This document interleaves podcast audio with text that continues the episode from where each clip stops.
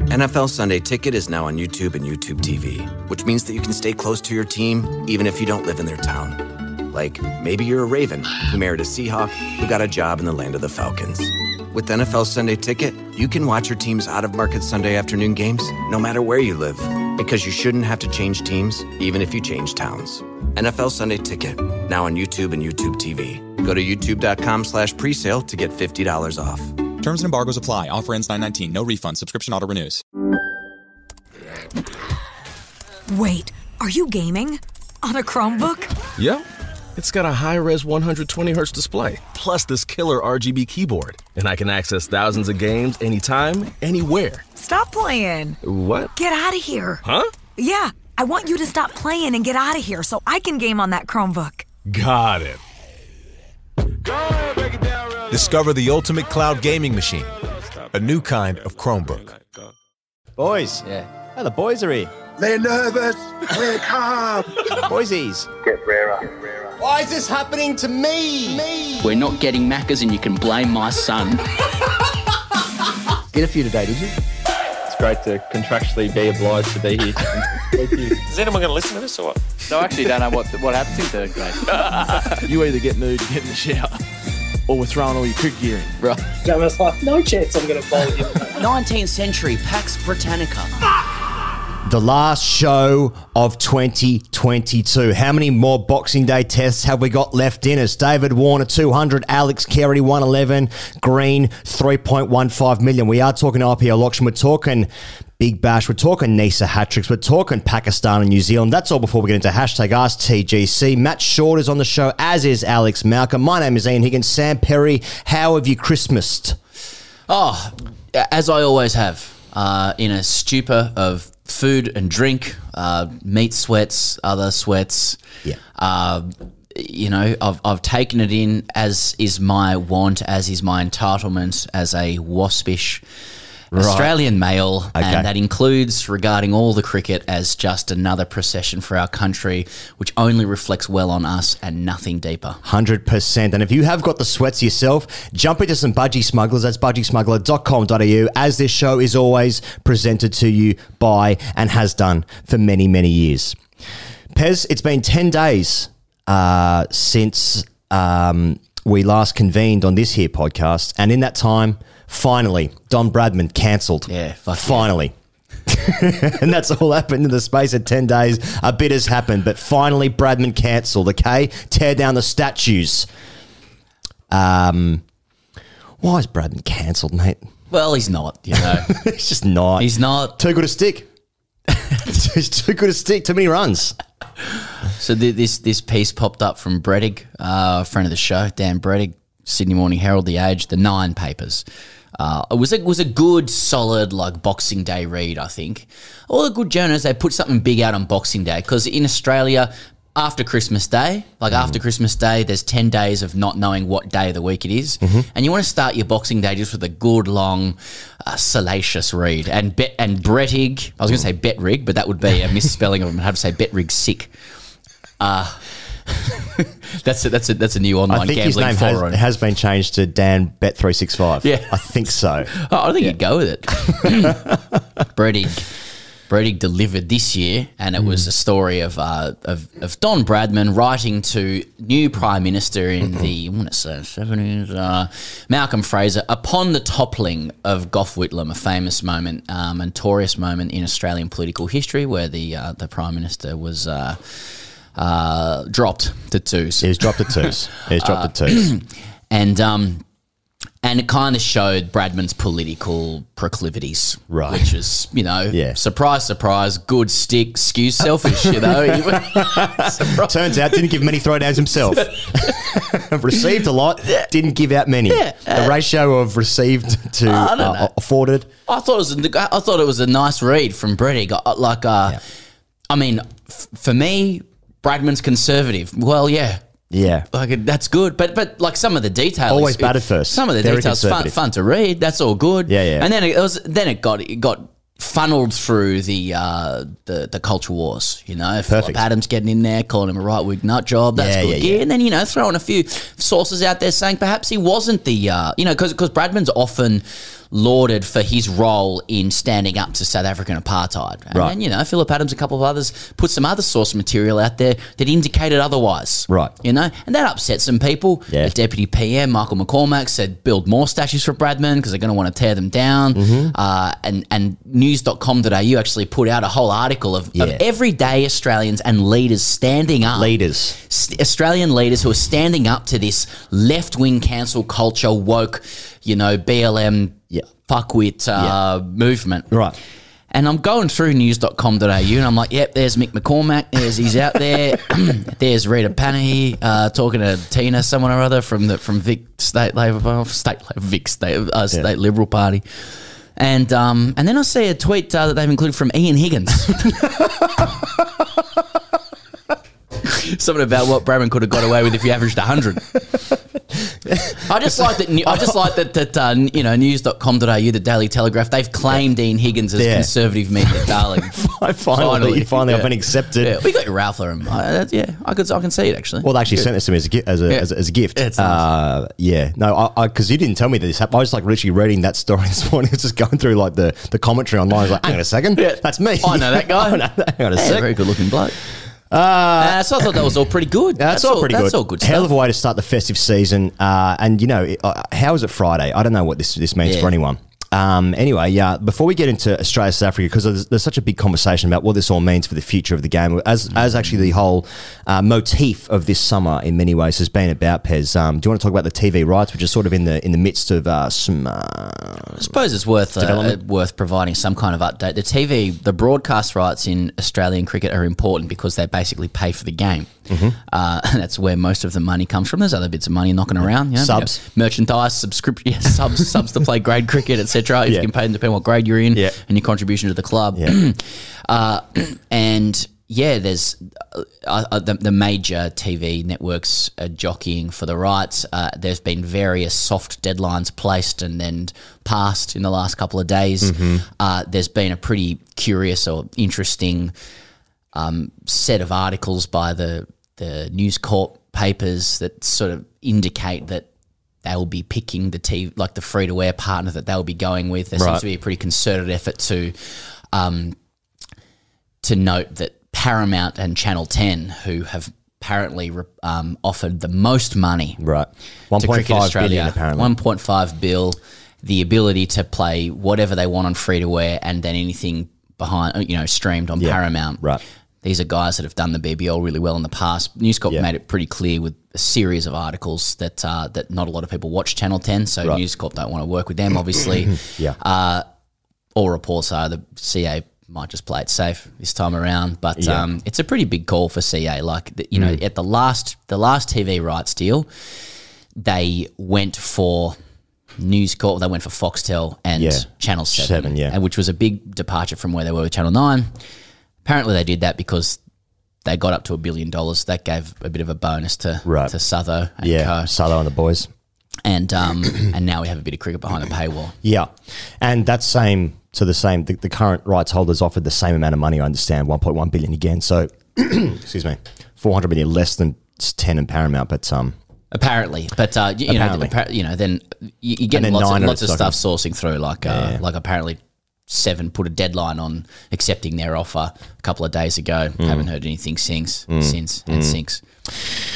And Links Africa, which is what we all received over Christmas. So Australia, South Africa, we've been doing the dailies on that through YouTube. If you want the exclusive audio for that, patreon.com/greatcricket. More tests to come. And then, of course, much more cricket in the near future where all the audio will live exclusively at patreon.com/greatcricketer.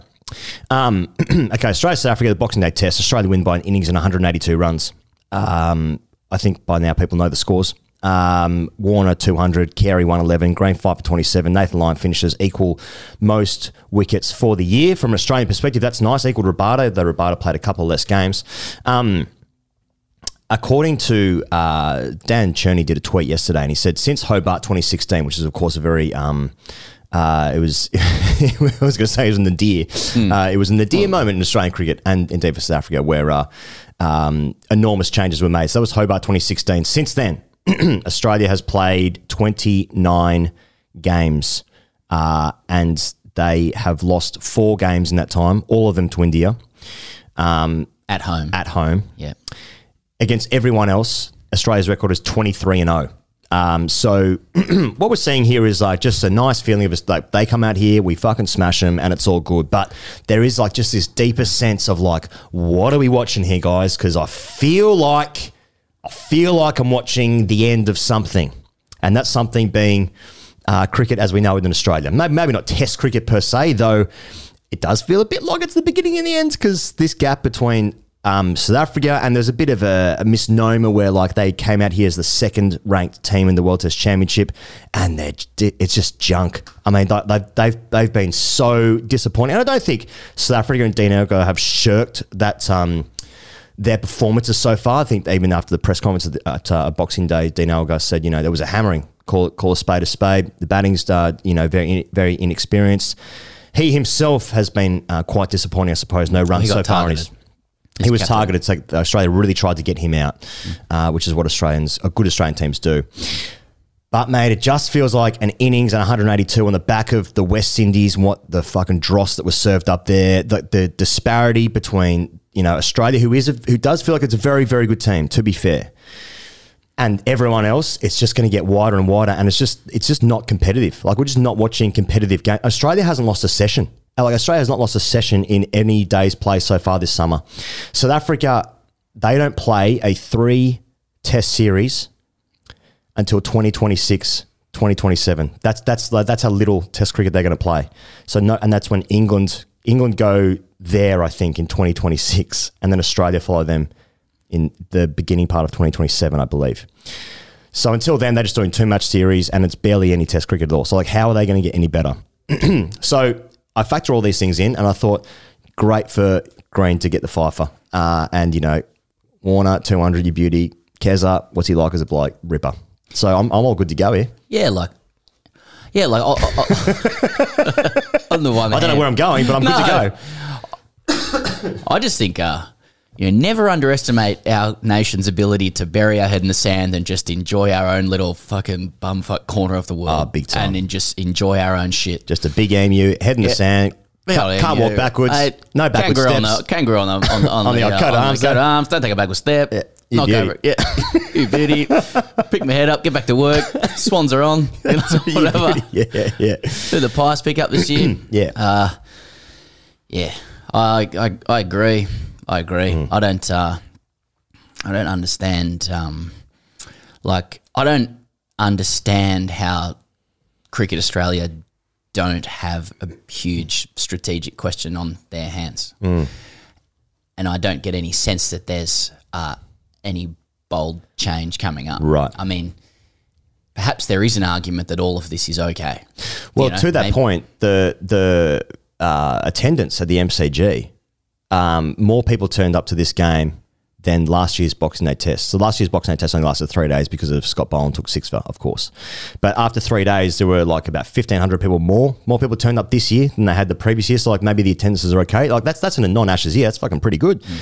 Adelaide Oval, more people, like 20,000 more people turned up at the Adelaide Oval than the last time West Indies were out here. So maybe in that sense, like people are still interested and they want to go. But I wonder how often we can keep having these summers where like... Well, I suppose what are we trying to do here? Like, we're trying to get packed houses, people loving the cricket, kids playing the game, and it just being a really, really, really popular thing. And so if that's what Australians want and more of them go and we just destroy oppositions, then the game's going really well. I just think that there's a fair few signs out there that it's, you know, that it's a leaky boat that's still afloat, you know. So... Especially like given that next summer, as we've said many times before, is Pakistan, West Indies for 5 tests, as in West Indies for 2 again, then Pakistan for 3. Though, yeah, you know, it does feel like something's a little bit awry, but, you know, we all have pretty good, have a really good ability to just forget what happened most recently and then get into our lives and then, oh, next summer's around, okay. Like for example, we can have all these existential fears about what all of this means and what all the macro forces are mitigating against test cricket.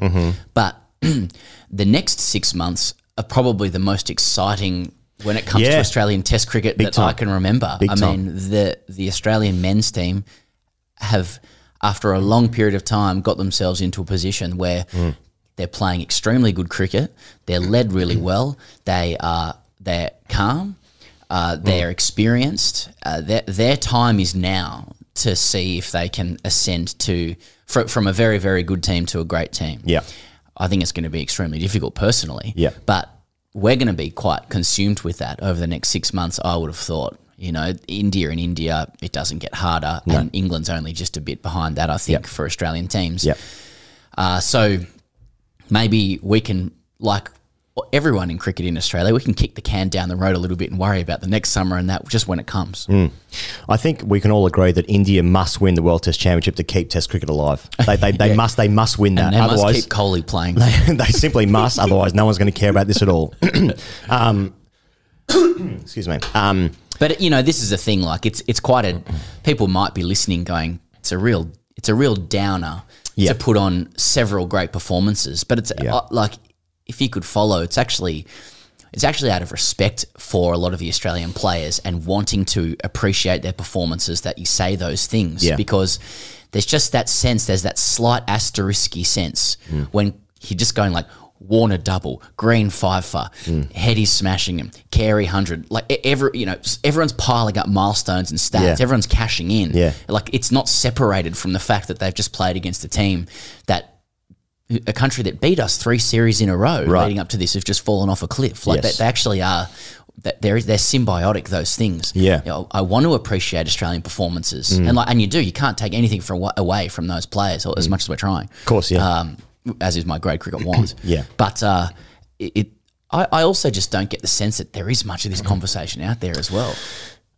So Australia obviously go to India, and India have lost 2 games at home in the last decade.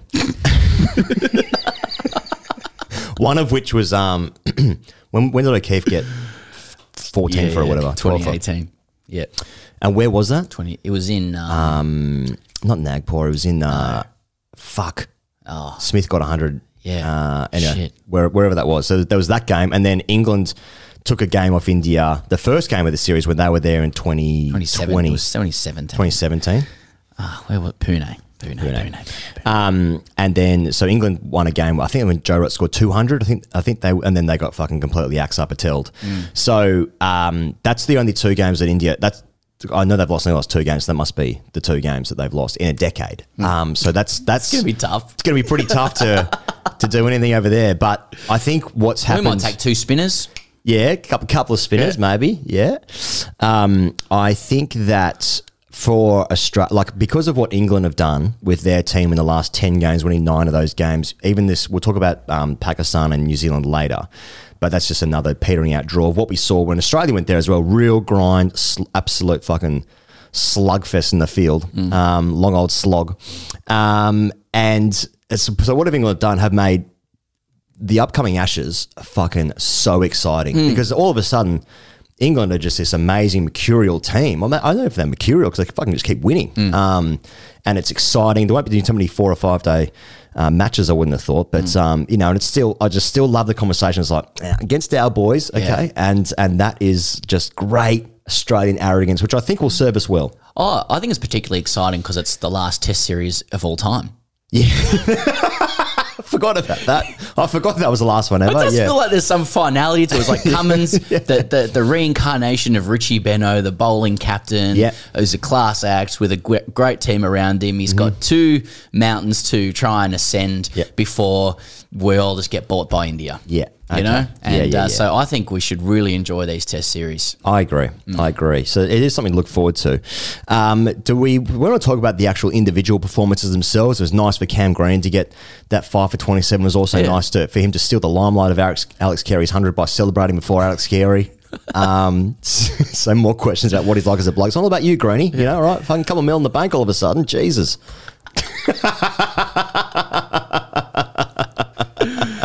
You know, Dave Warner 200, celebrating after 200 and then going with cramps. He did that to do the Toyota leap. Obviously, again, commercialism in cricket, is it a good thing? I think Warner's knock is very noteworthy given what was going on before. I mean, from a sporting perspective, that's a that's a pretty strong riposte to a lot of the conversation that was happening. And, you know, it was excellent reflection on him and his sporting character after 2 or 3 years of pretty meager returns by his standards to step up in that scenario and deliver one of his great innings, you know. And it was, look, you can say, for whatever you want to say about South Africa broadly, they bowled first, even though people still seemed upset about that after Australia won by an innings and 182 runs. But, you know, must be up there with one of the biggest wins ever. Yeah, that's right. The captain's pro climate change, and that's how it is. But I hope they took the carbon offset on the way on the flight there. Otherwise, what's the point? Be perfect or fuck off. That's right. That's the rule. Be perfect or fuck off. That's right. You can't argue against man-made anthropogenic climate change if you have one error in your carbon footprint. That's the lesson I'm getting. If you fly to the thing that I enjoy as entertainment, that's right. How dare you? Or if you work with any partners that you have no control over, then... Now, I mean, Warner's micro battle against guys like Rabada and Norkier and Janssen and stuff means that's a really excellent knock. Yeah. And I think reflects well on his cricketing character in that situation. So the SCG squad has been announced and they brought in Agar and Renshaw. So it's only a little bit complicated because Marcus Harris is already in the squad. Bareback Morris is already in the squad. The raw dog. Yeah, raw dog, yeah. Hazelwood has said that he's fit for selection, so Hazelwood would definitely come in for Stark. So it'll be Stark and Green that can't play. Okay. And so Hazelwood will just definitely come in for Stark. So when you say definitely, is like if you're Tony Dottermaid, that's what you're doing, or you have spoken to Tony? There's strong reportage that Morris is the like-for-like replacement for Stark. Doesn't make any sense to me. I know, so you're saying that's what you would do? Yeah, well, of course. Yeah. No, man, what do I know? Fucking idiot for the internet. But that's what's going to happen. Sorry, when you said definite, it has a meaning. Yeah. And then it's what's going to happen with Cam Green at 6, and they obviously have Agar in the squad. They have. No, Todd Murphy's not the squad, nor is Swepson. So Agar is the second spinner. So Lyon will play. So it'll be Cummins, Hazelwood, Lyon, and Boland. And then who's the all-rounder replacement? Ponting suggested Aaron Hardy, who averages like 49 in Shield cricket and like 27 with the ball. I think he was player of the Sheffield Shield final last year. He made 170 and took a bunch of poles. That's pretty good. He's not in the squad. He hasn't been called up. So that's not happening, but it's just about whether they're going to replace some overs with Green or they're going to go with an extra batter. What's your tip? The spare batters are both openers. Don't know what the SCG wicket is doing these days. You know, like 15 years ago it spun, hasn't for ages. Yeah. It's been a dog shit deck. Mm-hmm. Say that as that my home wicket. It's the worst wicket in Australia. Yeah, Nick Maddinson sledged the shit out of it the other day. Yeah. You know, after a BBL game. Mm. Listening to Gideon and Pete's podcast on the way or driving up this morning and on Cricket Etc. Good cast. Apparently the curator has swapped decks that he's going to use in the last couple of days. Perfect, good. Rarely a good sign for a deck. So, you know, it's without knowing what the wicket is going to offer, it's pretty hard to say like what they're going to do, you know. But they've obviously got options for all of it. There's good reasons to include lots of guys. Yep. South Africa is so broken, you know. We're all just after, you know, someone to fuck around with and a new toy. Definitely. I agree with you. I think it would be a near-on disgrace if Josh Hazlewood is fit and overlooked for the raw dog. Much as I'd love to see it, I want to see it. Yeah. So if Hazelwood's fit, he should play. I would like, and then it comes down to what toy do you want to fuck around with? Yeah. You know, for me, it's Agar. I think he's a great cricketer. Agar's probably the best replacement in terms of some overs and some batting, because obviously you're not getting any overs out of Marcus Harris or Renshaw. Well. I mean, if it turns a little bit, then I think Agar has to be the second spinner in India. You have to have a left-arm spinner. Yeah. With his angle, his batting will be important. He's a good fielder. He's a good cricketer, good character. So I'd like to see them bring Agar on more generally. I just think that angle is incredible, and it's a really good angle to bowl from. And it's just interesting if they do play an extra batter, The spare batters are Harris and Renshaw, and they're both obviously opening bats. Renshaw has batted down the order to as low as five, maybe for Queensland. Okay, so then like, but then you're not he's back opening now. Yeah, right. Now, Khawaja finished the year with more than 1,000 runs in the calendar year. He's only second behind Joe Root. But he hasn't scored 100 in this series, in this summer. So he's on the verge of being dropped, in my opinion. That's what I'm saying. Like, so, I mean, like Khawaja, Warner, they're going to be your openers. Like, they're not going to move them around. Then obviously Smith, Marnus, 3-4, and your five is Travis Head. So someone has to bat six. They're going to move anyone else down that order. So you're going to have to fit in like Marcus. I don't think Marcus has ever batted that low, has he? But he's like, he's been always with the reserve batter. And then it might move like Carey up to six and then go Agar and play. Yeah, maybe four other bowlers, but as you say, it's a 7 plus 4 or a 6 plus 5 question, and that will just depend on the wicket, and also who gives a fuck because South Africa can't make over 200 runs. I mean, there is that. There is that. Do you need five bowlers against this South African team? All right, we are about to speak to Alex Malcolm, so here he is right now. Blonde hair, blue eyes. This thing is fucking limbs. Fuck yes, Cameron Green. He fucking bats. He fucking bowls. This is safety. This is safety. Cam Green's 2 metres.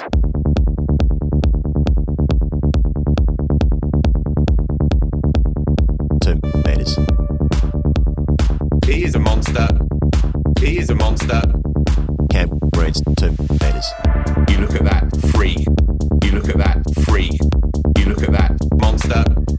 Cameron Green. This is safety. Cameron Green.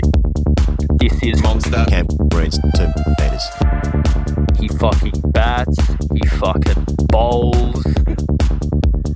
This is monster. Cam Green's 2 metres. Cam Green's 2 metres. Cam Green's 2 metres. Cam Green's 2 metres. Or is he? I don't know. Fuck yes, Cameron Green. Lucky enough to be joined in studio by Alex Malcolm from Crick Info. Alex, welcome back to TGC. Great to be back. Thanks for having me. Always good to come on when you guys get blue bombed by the big boys. Is that your presumption? Pezza just fucking slides in a couple hours before the show. All right, no one's written back to him. Yeah. Nah, not at all. We wanted to get you on. You're only around the corner from where we are, and I can't say where that is. But the SCG squad's just dropped. You're close to all this sort of gear, in particular, sort of the high-performance side of cricket and how the boys are actually going. We've been carrying on about macro dumb shit for a while. Like, what do you make of the squad vis-a-vis a couple of injuries?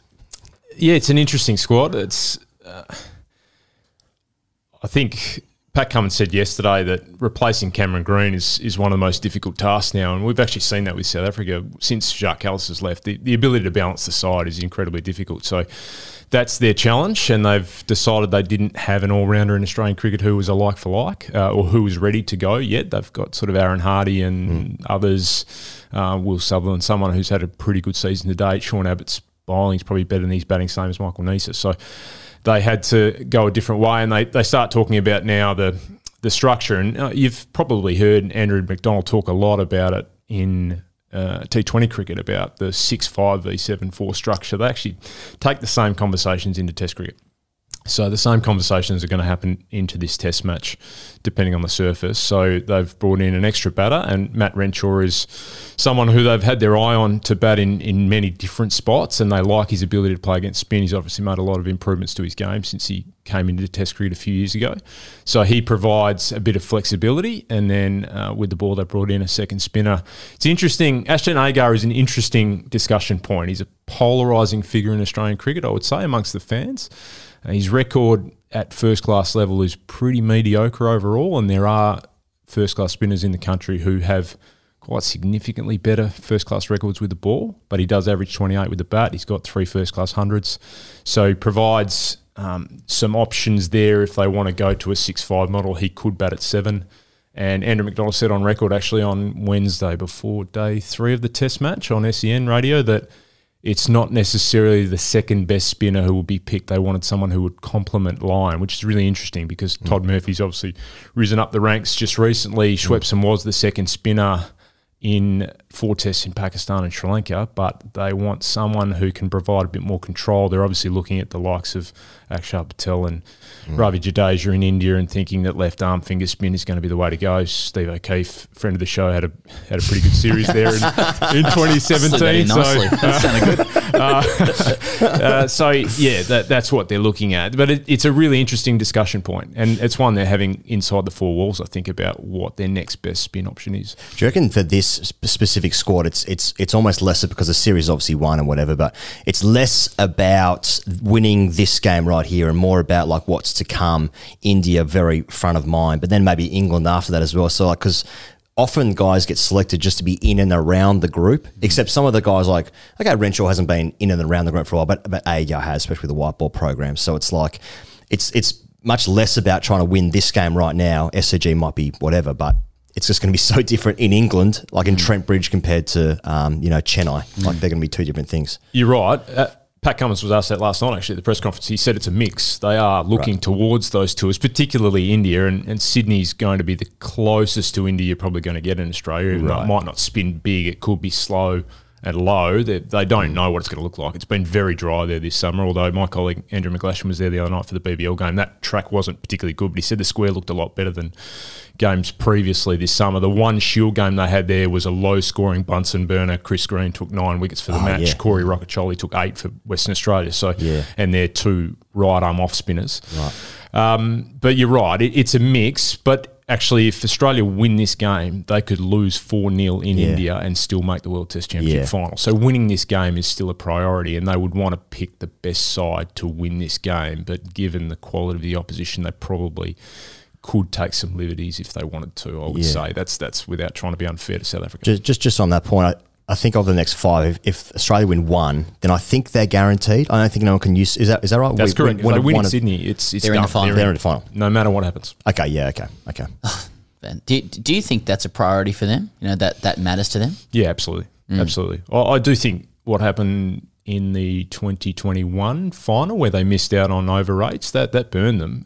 They even said on record, I can't remember who it was who said it. It might have been Pat himself. He said, oh, look, we didn't really think about it at the time, but then we watched New Zealand knock over India in a World Test Championship final in England and they're holding up the trophy. And we're thinking, gee whiz, we should have been there. We should have been a sniff for that and could have won the title. So there's always a trophy to win in world cricket, isn't there? One every 6 months, it seems, and that's the one they haven't got now. The T20 world title was the one they didn't have. They've got that in the cupboard now at Jolimont, so they need the next one, which is the World Test Championship final. You've got to be in it to win it, so getting there in the first place is the first starting point. Yeah. Can I ask, I had a mate say to me yesterday, he was just telling me about he's at a cricket club. He's telling me how to barbecue. He was at not a run out. And you can't say it now. I was at a barbecue. I was at a barbecue called Meat Sweats.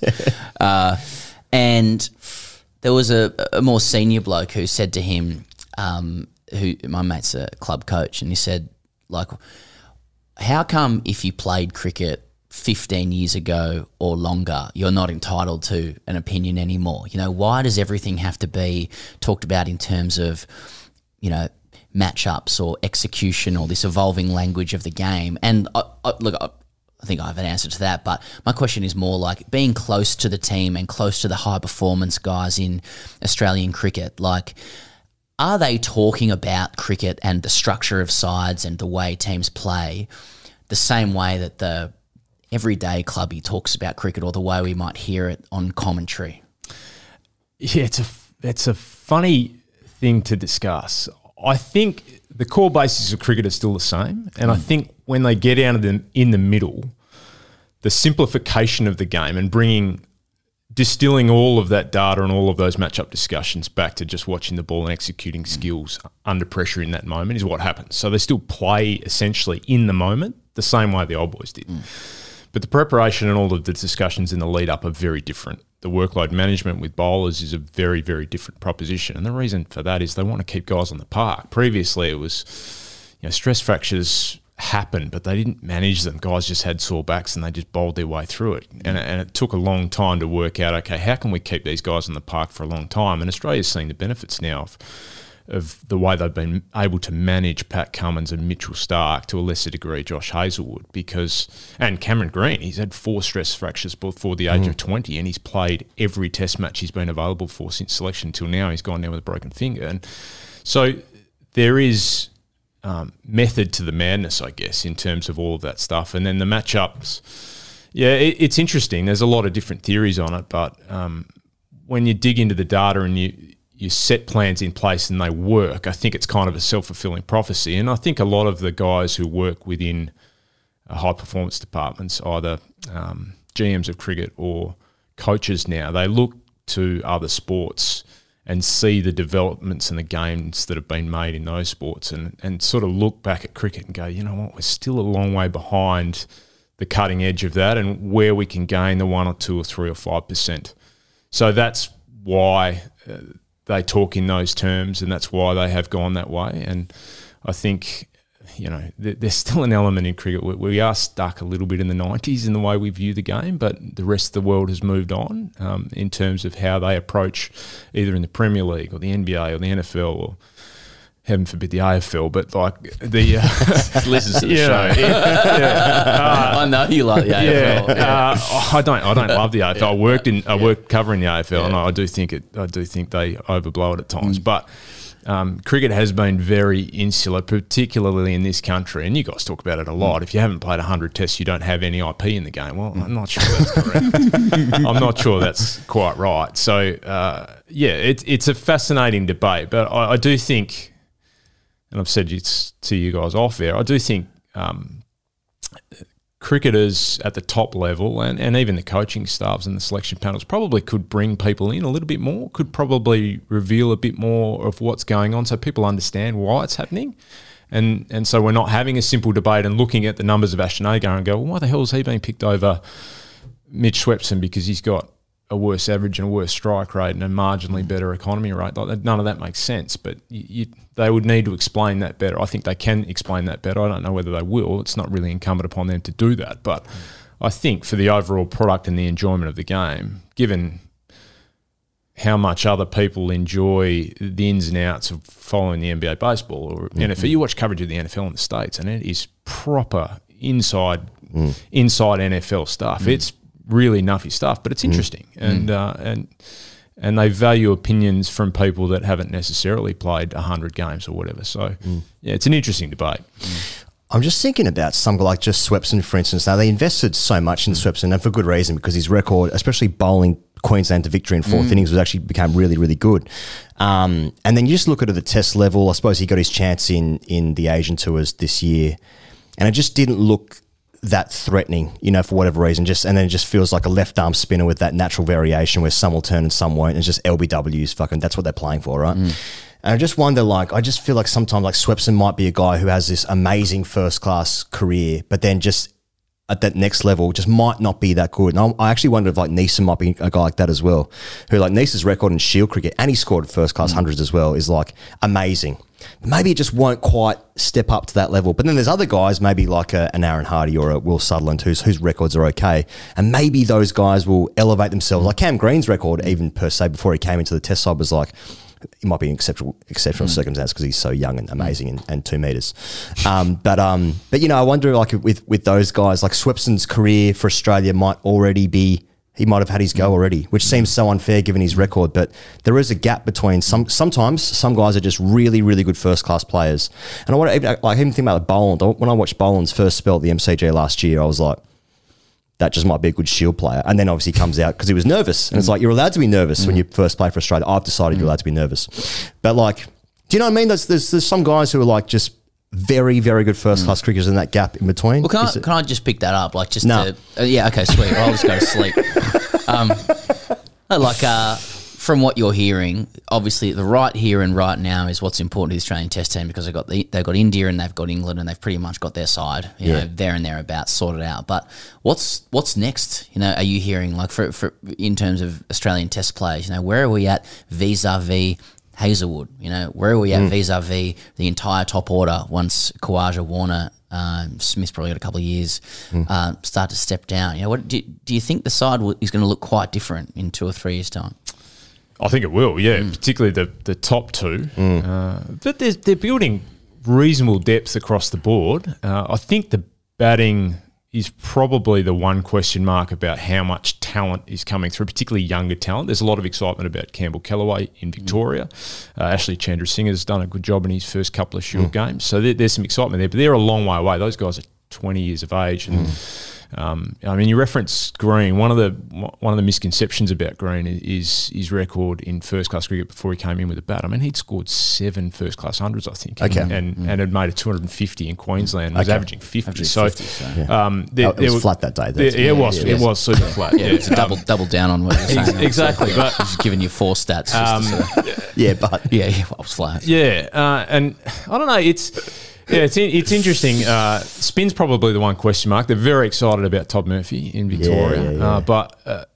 Whether they want to pick 2 off spinners in the same side is a question. It was interesting listening to sort of the conversation from, I think it was Kerry O'Keefe on Fox this week, about the fact that when Australia's 2 best spinners were leg spinners, which was Warne and McGill, they played them both. They didn't play the ball turning away, ball turning right. They call it turning right to left now and turning left to right. They played the 2 leg spinners. They're actually different bowlers in many ways, even though they bowled the same style. We were fucking around back then, really. I mean, we were picking Brett Lee because he was a toy for the team. I mean, something to look at. Yeah. And McGill is the second spin that took 200 test wickets. That's not bad.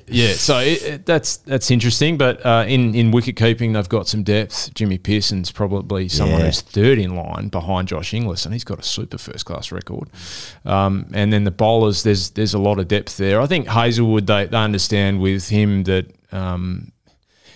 the conversations inside the walls, it seems now, are how difficult it is to play all 3 forms to a very high level. Right. And everybody I talk to around Australian cricket is suggesting now, both players, coaches, management people, are thinking that from now on it's going to be incredibly hard for guys to play all 3 forms at international level, at a high level. David Warner might be sort of the last of the greats to do that from a batting perspective. And then bowling-wise, Mitch Starc hasn't been able to do it. We've seen it with his T20 cricket. That's sort of fallen away because his T20 skills is not something he's been working on, but his test match bowling in the last 18 months has been sensational. Josh Hazelwood's gone the other way. He's become the best T20 bowler in the world, but because he hasn't been able to put in the workloads into his red ball game, he's ripped his side twice in 2 years. Yeah. And he's played 3 red ball games in 2 years. So that's the challenge for guys now, and that's the big challenge for Cameron Green. That is his biggest issue, is how is he going to manage playing all 3 forms at a high level and keeping up his batting and his bowling skills in all 3 forms, because the divergence of formats is are starting to go so far apart. And Agar's a really good example of that as well. That they think he's capable. He's 30 years old and he's been playing first-class cricket for 10 years. They still see him as a project player, which is a bit baffling, and it's an interesting conversation. But he's developed his T20 bowling so well that his skill set is he can bowl 6 different balls in an over, but execute each delivery exactly how he wants. And what guys in T20 cricket want to do is they want predictability as a batter so that they can hit him out of the park. So he bowls no step hits. Yeah. He'll bowl a 95k dart into middle and leg to force a drive down to long on where there's protection. Then he'll go slower and wider with a shorter length to force a cut shot, which can only be hit to deep cover point. Then he'll bowl. One of the best balls in T20 cricket, the cut shot. The bowl for cut shots. Love it. Then he'll bowl, and then someone might line up the cut shot next, but he'll bowl another shorter ball, but it'll be a 102 or 105 Ks hitting the top of the stumps, and it cramps guys up. This is Nuffy chat. So, yeah, it is Nuffy chat. Exactly right. But he's gone for, and so that's a dot ball. He's gone for 2 off 3, or he goes at 7s. Whereas Nathan Lyon has spent 10 years working and honing on his test craft. Yeah. And if you think about the 6 wickets he took at the Perth Stadium against the West Indies, all 6 of them were hitting the top of the stumps. They were off breaks, spinning into the top of the stumps. They were all the same length, but they were slightly different speeds. You know, 86, 91, 87, slightly different drops and variation and flight. And that's what Ashwin and Jadeja and Akshar all do. In test match bowling, you've got to do that 6, 12, 18, 24, 30 balls. They've got to do it for 10, 15 overs in spells. That's the difference, and Agar hasn't had the time because he's been a white ball player, same as Adam Zampa. They haven't had the time to develop those things because they've been working on their T20 skills. So that's the hard part, and it's a real challenge for these guys moving forward, and it's a serious conversation that's happening within the high-performance departments and the selection panel is how do we pick the best teams, how do we manage these guys, how do we get the best out of them given the time constraints on where they can work on their games, depending on the format that's coming up. So do they just have to work hard, maybe? Or maybe is that one of the strategies and tactics. Well, you am I right in thinking? Did you skip a Cam Green in ones? I didn't captain him, no, but I played with him. Yeah, played with him. And what would your advice be, just as a senior guy, to sort of work? Would you text him and sort of say, look, just front dog, just work hard, elbow up, forward defence, all that stuff. Exactly. How much do you want it? Yeah, that's right. He hit more balls than anyone coming through as a teenager. He works as hard as anyone, but for him it's a different kettle of fish. He's still working his game. It's incredible how good he is. He's still working his game out. It staggers me that people don't think he's that good. Like, literally there was a stat out this week that he is the only player in the history of Test cricket after 18 tests under the age of 24 to have this many runs at an average of 34 with a bat and this many wickets at an average of 29 with a ball, apart from Ian Botham. Like, sounds like Equinox stuff to me. That's true. It's a lot of runs, a lot of poles, and he's young. Yeah, and he's young. But you know, I always say, imagine if social media was around when Shark Ellis was coming through. There was a period there for his first 20 or 25 Test matches where he was averaging over 30 with the ball and under 30 with the bat. People said, "Oh, he wouldn't. No good. Yeah, move on. What's the new next toy?" Well, do you think? I mean, you said before that people are going to have to make decisions about what format they want to choose. You've played with Cam Green. Like, do you think he'll be able to do whatever cricket he's put in front of him? And by the time he matures, it'll be sort of T5 cricket. Yeah. But he did go to good clip against India that time, so. Yeah, he did. He's capable of anything. And it's scary how good he could be. I guess the question for him is just the workload. Like, is he prepared to play 10 months a year and be on the road that whole time and working on his bowling and batting that whole time, you know? Do you reckon he's that kind of guy? Like, is he like a cricket nuffy? He loves it. He loves playing. And you could see how frustrated he was. I mean, one of the issues coming into this Test summer, he'd faced 30 balls in the middle in a 2-month stretch between the first week of October and the Adelaide Test. And he comes out in Adelaide and couldn't hit it off the square, and everyone's saying, well, what's going on with Cam? Well, he faced 30 balls in the middle. Can't play, drop him. Yeah. Can't play, drop him. Exactly right. So Aaron Hardy, they're hitting him well. 100%. Something new. I mean, he's 23. Jeez, how good is he going to be at 28 if he stays fit? It's quite scary. But for him, it's going to be confidence. For him, he needs... You can see now, it's very frustrating he's broken his finger now because he's just got 5 from 50. I reckon he would have gone nuts in Sydney. Yeah. But we saw it in the Ashes last year that he got better the longer the series went. He started getting into the series with the ball in Adelaide. He bowled well in Melbourne. Then he finally got a score in Sydney, and he played beautiful, played his best innings of the series in Hobart, and then the game stopped. Yeah. So the same thing happened in Pakistan. He got better the longer the series went, played his best innings in Lahore. So, that's his challenge. What about this? What about... we're getting into some nothing. I'm actually into this. It's no good for your listeners. Yeah. Sorry about that. No, it is. It's fuck the listeners. What would you rather? That would get glory hole. Okay, what would the Australian team prefer? Winning the World Test Championship final, if they make it, or winning the Ashes next year? Yeah, see, I think I'd prefer the Ashes. AFL but like grand final. Yeah. For me. Because winning an away Ashes is still the pinnacle, because until India win the World Test Championship, then that becomes the biggest thing in cricket. But will the Australian public even care about the World Test Championship final? Like, will we know that it's a thing? It's going to be on in June. I haven't seen the fixtures of the AFL that year. Yeah, exactly. We're wet at the Oval. Yeah, you know. Yeah, but I think for me as a fan, like, pinnacle is away Ashes winning it, and England will be favourites. They should be favourites, but that to me is better than beating India at the Rose Bowl or whatever. Well, I think India at the Rose Bowl and the Ashes, if they do that, we're starting to talk about it. The greatest team, one of the greatest teams ever. If they win all of it. Oh, fucking get out of here. Yeah. See you later. I'm out.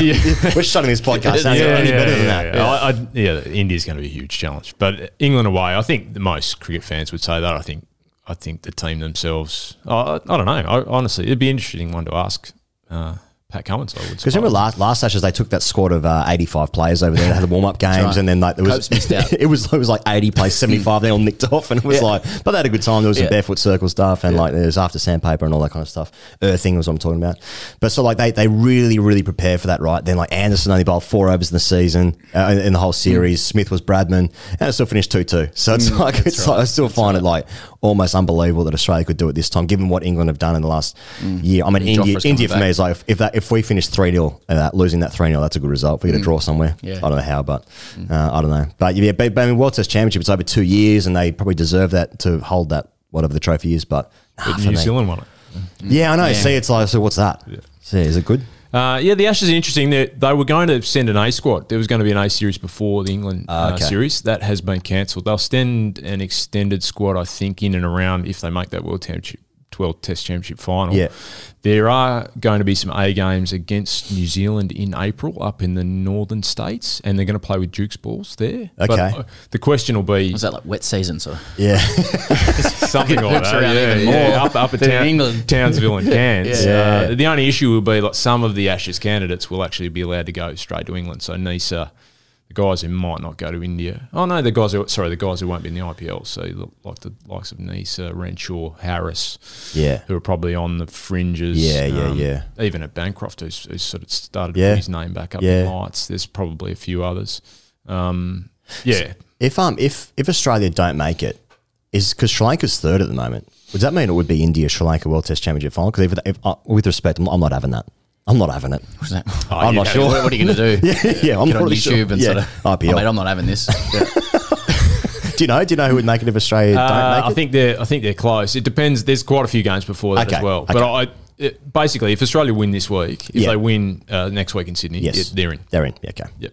And I think India are almost banked on going there as well, provided they at least win one or two in India. So, and then it's pretty much settled. So I mean, it's going to be a great couple of months there, either side of the IPL, 4 tests in India, a World Test Championship, final Australia, England in sort of conditions that are probably going to favour Australia a bit more than India.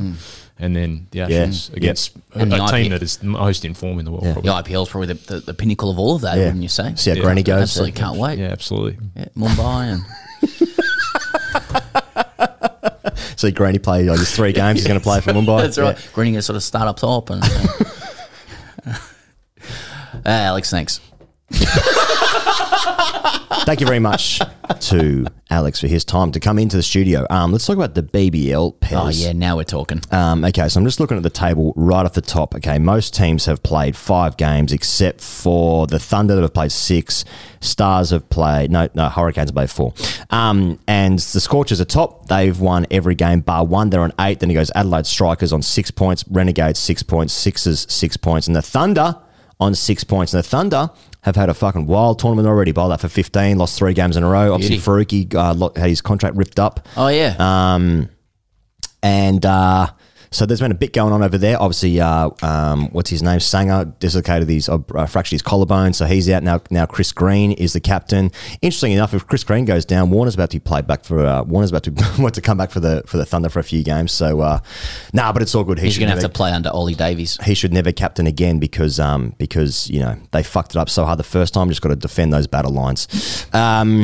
So that's a broad picture. There was a fucking great game that the other night when it was the Heat against the Renegades and Nisa took a wicket off the first ball. He ended up taking 4 for 5. Took a hat trick as well. Yep. But then Dre Russ hit some of the cleanest sixes that I've seen in this competition in a hot minute. Okay. And he finished with 50-something on out, and they got over the Renegades got over the line in the end. So Nisa, hat-trick in a losing side, that's got to feel good first and foremost. He was also released from the test squad that day, so he's come in and just taken a hat-trick.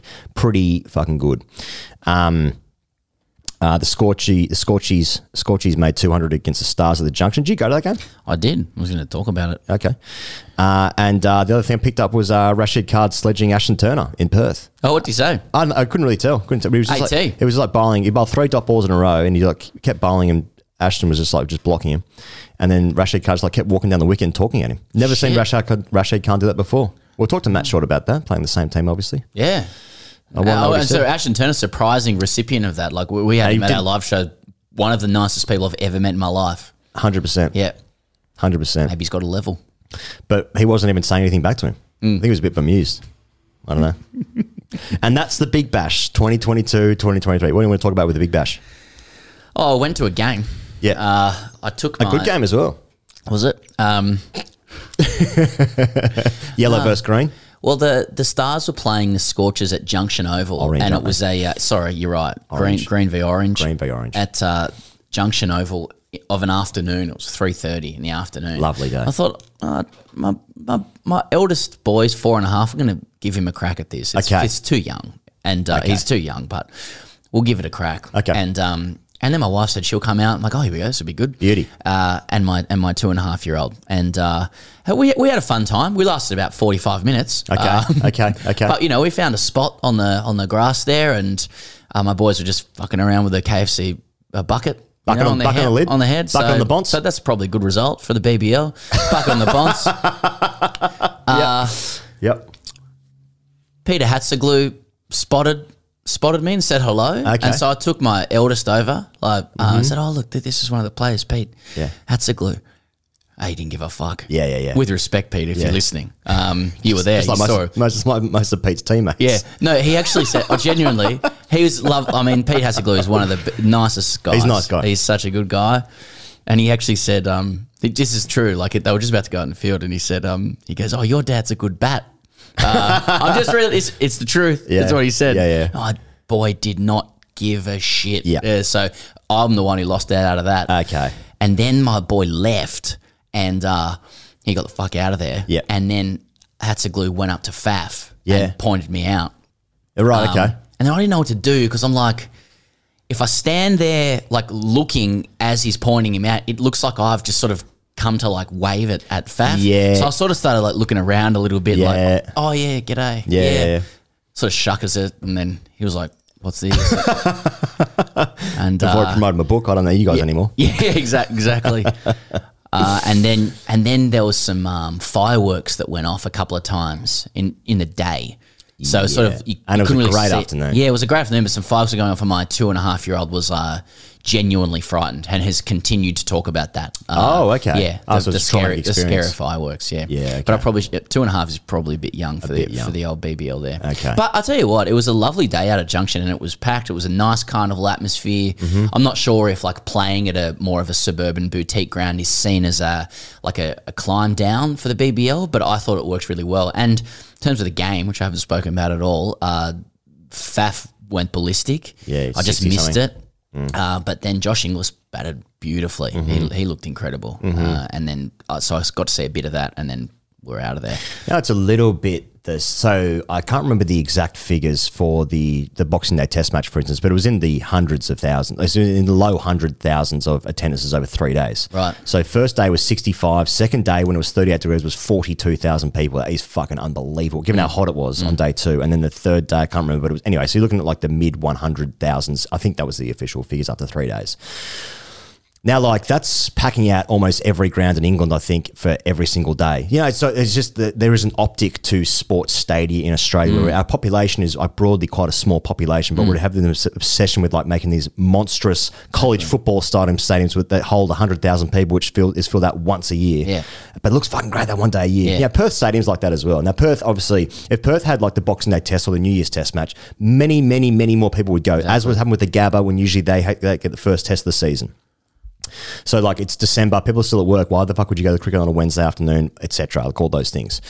So the Gabba this year had their day one was the week before Christmas, and it was on the Saturday. So first 2 days, Saturday, Sunday, I'm going to that, I'm watching, right?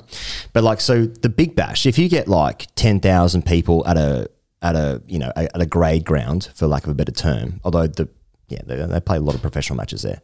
It just looks good, and then it fills you with this consumer confidence, like, yeah, people care about this. But when, like, 15,000 people turned up to the Etihad or the Empty Had or Marvel Stadium or the MCG, it's like, well, no one's there. But it's like, but still actually quite a few people go, and, like, all the television attendances are really good. Like, per game, I believe, what's the stat? Per game, more people watch the Big Bash than any other league in Australia. Is that right? I don't know. I do see that line. Yeah, from Cricket Australia officials. So, like, but that is the thing. So, like, it feels like, you know, I factor this in with, like, the attendances generally. It's like, I think it's all going pretty good, like, in terms of interest in it. But there's something underneath that's like, it's not. And I'm just trying to, like, nail down. And I think it's because people are off the players. So it's, once again, it's Cummins' role in the Atlanta sponsorship issue. Hard enough. You can't win by an innings in 182, and for me to respect your team. Yeah, it's the sniff test. Yes. You know, it's the sniff test, the pub test, the man next door test. Okay. It's the man next door test. Yeah, that's right. The AFP used that.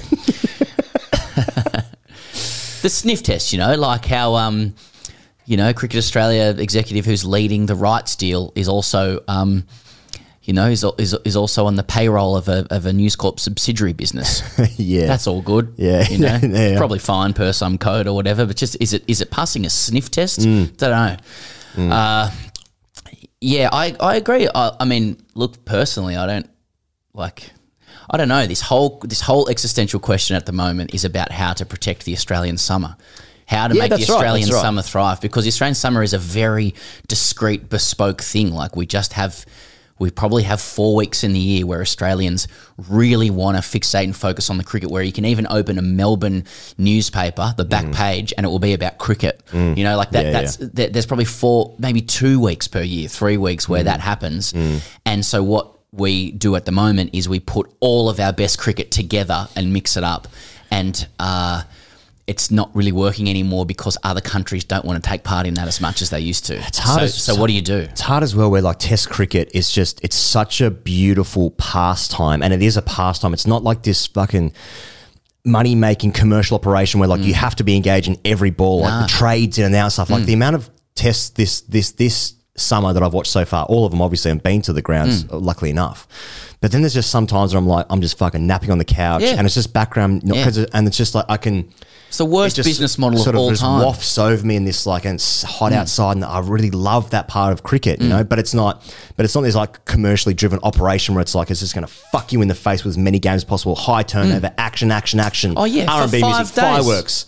Put this on for 5 days, all day, pay for it all, and so that I can walk in and out of it on occasion in between, like I can sleep. Exactly. Like that's what we're asking. Yeah. Yeah, it's difficult. I mean, I think one of the big elephants in the room is like in the 15 or so years that T20 cricket has existed properly, I think there's a fair amount of evidence to suggest that our country in particular ain't that big on it. Yeah. And it'd be worth investigating the reasons why, but I think that's a real concern. Like if people accept that the BCCI are going to drive cricket around that format, which the IPL provides evidence as yes, that's happening, then how does it square that our country ain't that into it, you know? Yeah, can I share my experience of the Big Bash with you, mate? Because it's obviously my job to be across the cricket, right? And for the first part of the Big Bash, I was watching the games and I was like really into it. I was like, I'm looking at the teams. They were fucking this year. And I was like, I'm making a real concerted effort because I was like, I don't want to like come on here and be like, whatever.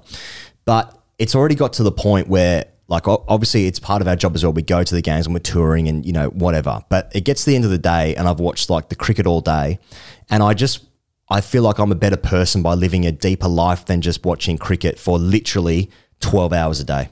It's too much. And this is just my experience, and it's probably wrong because I have a responsibility to talk to people who don't watch it as much as what we do, to be able to present something that's interesting about this is happening in the cricket, and I understand that. The people who are listening are going, oh, I'm going to switch to another podcast where hey, there's heaps of podcasts out there where they fucking watch every ball. I don't know. Yeah. It's up to you, you know. I'm looking forward to the Manscaped read this week. That's all I'm saying. But it's just like it comes to this idea where like, how can you have the national team playing at the same time as like this very important competition, which is still good, but it's just fucking, it's too much for me. It's too much. I want to spend time with my partner. I want to see my friends. You know, I want to think about my Manscaped reads. So like just for me, it's just so much. But like I look at like some of the games, the highlights, and good things are happening, but I just find it very difficult to stay across. And I also wonder how many people who like go to the games and like and even watching the test matches, and that's still the central tenet of their cricketing experience for the summer, get to the end of the night, it's like, okay, it's purple versus red. I'll watch a little bit, and it's like, I'm not like, does anyone really care who wins the Big Bash? That's a genuine serious question. Do people really? I mean, the players do, definitely. Of course they do. But do the broadcasters, do the advertisers, do the people who go to the games? They're obviously like a very strong supporting, like that memberships for all the franchises or the clubs or whatever. I don't know. I get to this point of the year all the time where I'm like, oh, fuck, Big Bash. Like, I don't know. Like, it's just, who's playing? I don't. Oh, just and that's just my experience. It's my experience of it. Thoughts? Well, yeah, like, yeah, I think heaps of people are in the same boat as that, right? You know, but I also think that I'm not sure if there was a magical time in the past, you know, pre-internet, pre-T20 cricket, where like everyone watched every ball of the test match or whatever, was riveted by every single ball. I think cricket's always been this strange, abstract game where you come in and out of it. And yeah, but T20 cricket's not like that. You have to watch it. Yeah, that's like right. Like watch it. Yeah. So, you know, it's always been complicated to try and package this strange game that emanated out of English people trying to teach others how to live like into 2022 fucking entertainment principles that competes against TikTok. You know, WG Grace fucking wasn't thinking about TikTok when he was sort of saying, oh, I'm going to have a stick here because people get, you know. Yeah. So that would be good. But WG Grace with the Fitzroy garage session. How about long beards? I just think we tried to get Todd Greenberg on the show this week because he made some comments about, you know, about some more existential issues with this, and we might speak to him next week. I do think that it would be very foolish for Cricket Australia to believe that the status quo is okay. Yeah, you know, because I think everyone can, as much as we might like our cricket, and we all like it, we still like it being on and hundreds and montages and stuff. But and maybe that's maybe cricket doesn't have to be awesome all the time. But I do think that doing nothing is going to expedite deeper problems later. I think some kind of strategic reset, I don't know what it is, bold strategic decision is going to be made. Like, are we going to try and surf this T20 wave properly because that's where everyone else in the world is going? Look at South Africa, look at Trent Bolt, New Zealand, it's happening. Are we going to try and surf that wave and be really good at that, and we're going to make hard decisions to ensure that we're at the forefront of the game so that it can continue to thrive here and we can be at the forefront of what's happening globally? Or are we going to fight really hard to hang on to test cricket because ultimately that's what our country wants? That's the heartbeat of cricket here, red ball cricket, and we're going to form the alliances that you need to form to continue to protect it, to push back against that. I think doing something in the middle is just kicking the can down the road. You know? And we're going to continue to have these summers where only one test team can give us a game out here, and we're not even going to be that good at T20 cricket. And when we host a World Cup, no one really goes. And I just think Australia will just slide down, and the interest here will wane a little bit. I don't know if that's mate, I think that's really well said, and I agree with that. The more I think about it, the more I think that the Big Bash has to be like a central tenet of the Australian summer, and not test matches. I mean, fuck, even the Ashes out here is so shit. It's tough to see. It's easy to say, though, isn't it? It's easy to say, easy for us to say, like, oh, of course it is. Yeah, know, would you put yourself in the hot seat and be the person who goes, like, you know what? Boxing Day, New Year's, that's fucking Big Bash time now, and Pat Cummins is playing that, and that's what we want kids to aspire to be. Like, you want to, you know, you want to play for the Sydney Sixers, you want to play for the Melbourne Stars, like you want to play for Manchester United. You want club, like club is going to be where people's mentality is directed towards, and we'll carve out a couple of international windows for some Civil War reenactments for the old cunts like us to enjoy every so often. And remember, Civil War reenactment.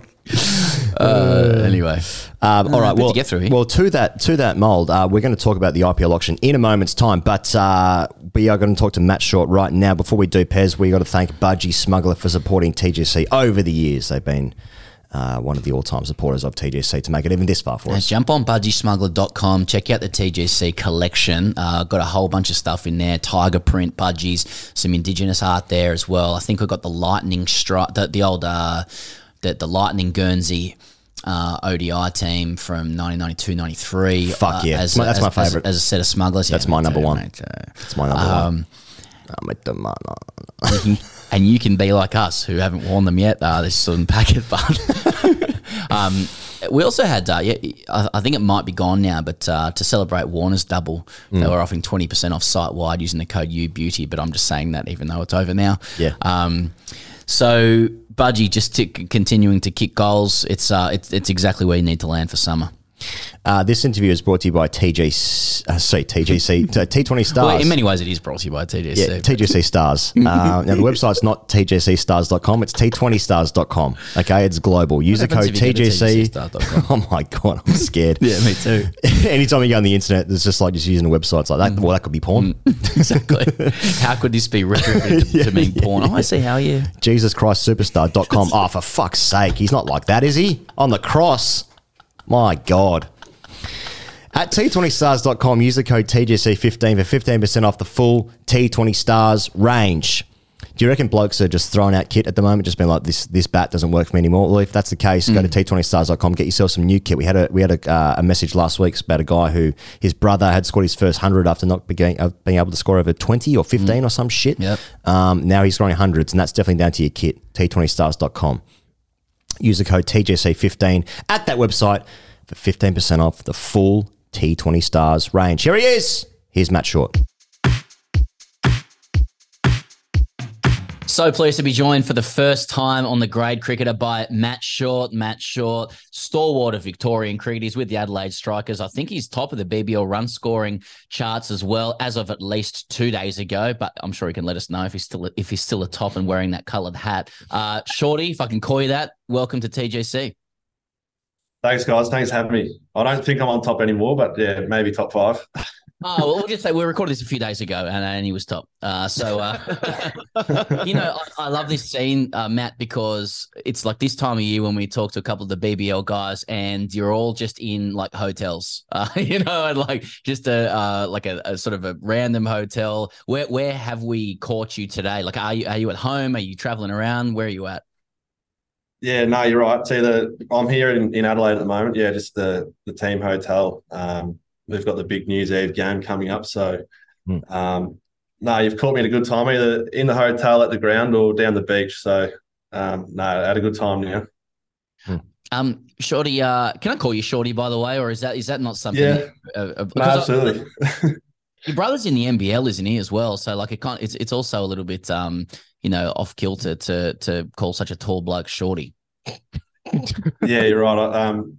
No, my little brother Sammy got the arse a couple of years ago, so he had a little stint there with Melbourne United. But yeah, it's a bit awkward, especially sort of going through the airports and the air hostess saying, "Oh, welcome, Mr. Short." Like, oh, that's ironic. Like, you're not that short, are you? Like, it's yeah. You get that every time, but Shorty's fine.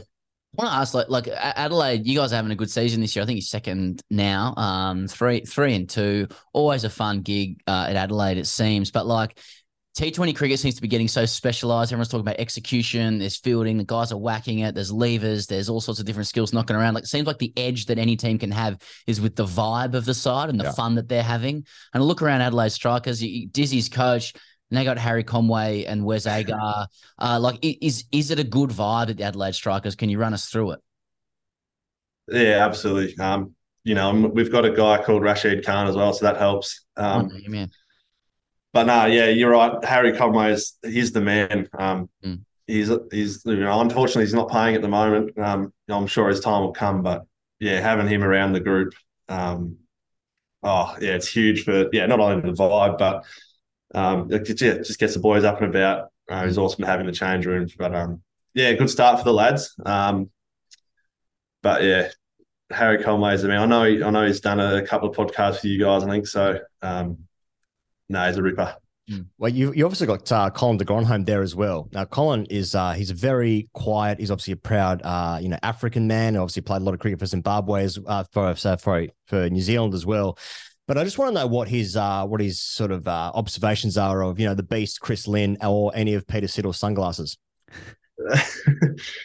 He's a very sort of down to earth kind of guy, and nothing really fazes him too much. So, he sort of lets Linny do his own thing. But I can't see him wearing Sid's sunnies anytime soon. He's he's a good character. He's a very quiet, sort of humble guy. So. Anything outlandish like Sidzi, I don't think he'll go anywhere near that. What about your own cricket, Matt? Like I'm just looking at the Adelaide Strikers. You open the batting, you open the bowling, you field at first slip. You're obviously a very good cricketer, but do you have something on Dizzy being able to do those things? Nah, nothing at all.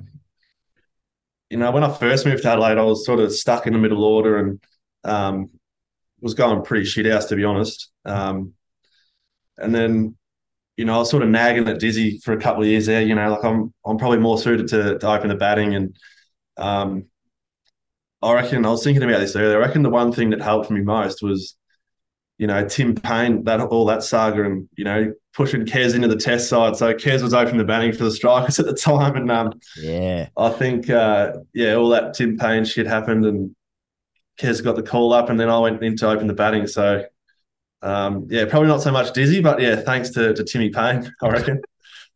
No one talks about the good news out of that saga. No one talks about the good guys, the winners out of that scenario, you know. That's you mentioned Rashid Khan before. Now, I've never seen this from Rashid, but he got a little bit lippy with Ashton Turner the other night. He was getting boos from the Perth faithful.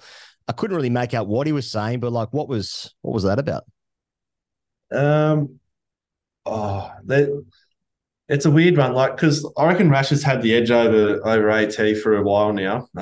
You know, he's got him out a lot of times, and I think when guys start to get on top of Rash a little bit, you know, he starts to chirp up and try and sort of play with him a bit that way. So, AT definitely had the edge over us the other night, and, you know, Rash couldn't get him, nor none of us could. So he gets a bit frustrated when he can't take a wicket and sort of, goes a bit verbal at the batters. Yeah, I like it. Yeah. You're a tall bloke, and that's always advantage. That's always an advantage in sport. But his last name's short as well. Yeah. I really apologise for that. Let's edit that shit out. You bowl like some high class offies up the top of the innings.